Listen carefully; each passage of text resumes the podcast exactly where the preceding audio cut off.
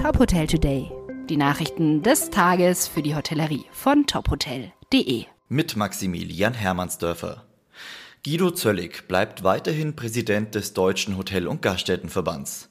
Die Delegiertenversammlung hat Zöllig für die nächsten dreieinhalb Jahre im Amt bestätigt. Auch der stellvertretende Präsident Fritz Engelhardt wurde wiedergewählt. Zur neuen Amtsperiode erklärte Zöllig, wir setzen uns dafür ein, dass der Neustart nach 15 Monaten Pandemie gelingt, Gastronomie und Hotellerie gestärkt werden und die Interessen der Branche weiterhin Gehör finden. In Deutschland sinken die Corona-Infektionszahlen weiter. Das Robert Koch Institut meldet eine 7-Tage-Inzidenz von 11,6. Die Forderungen nach weiteren Lockerungen werden deshalb lauter. Der DEHOGA NRW fordert in einer Pressemitteilung das Ende der Testpflicht für Gäste in Hotels und Gaststätten. Man sei an einem Punkt, an dem weitere und zeitnahe Lockerungen angemessen sind, heißt es vom Verband. Der Wegfall der Testpflicht sei für drei Viertel der Betriebe die größte Erleichterung. Die Maskenpflicht spiele im Gastgewerbe dagegen nur eine untergeordnete Rolle.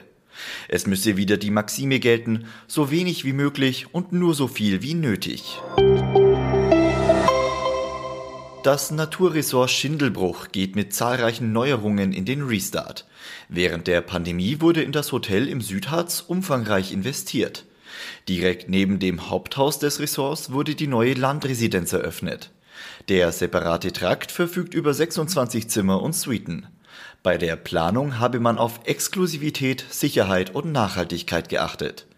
Außerdem stehen vier Private Spa Suiten mit freistehender Massagebadewanne, eigener finnischer Sauna und Outdoor-Hängeliege zur Verfügung.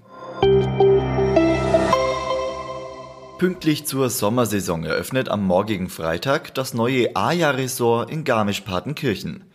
Die knapp 230 Zimmer und Suiten verfügen nach Hotelangaben über modernes Wohngefühl mit alpinem Flair.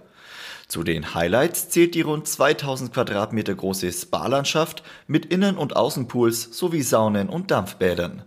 Zudem sei das Resort der ideale Ausgangspunkt für sportliche Aktivitäten im Alpenvorland. Weitere Nachrichten aus der Hotelbranche finden Sie immer auf tophotel.de.